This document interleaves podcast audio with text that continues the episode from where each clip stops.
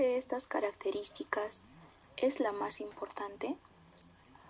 Una de las más importantes características es que los estudiantes aprendan la creación o cómo es el proceso de elaborar un proyecto de investigación. ¿Cuál es la menos importante? Uno de los menos importantes para mí es el promedio de 16.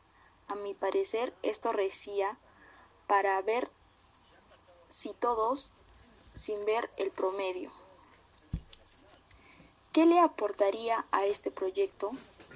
Yo aportaría a este proyecto que sea más amplio con respecto a la asesoría en el portal de web, ya que esto sería muy importante para dicho portal de web.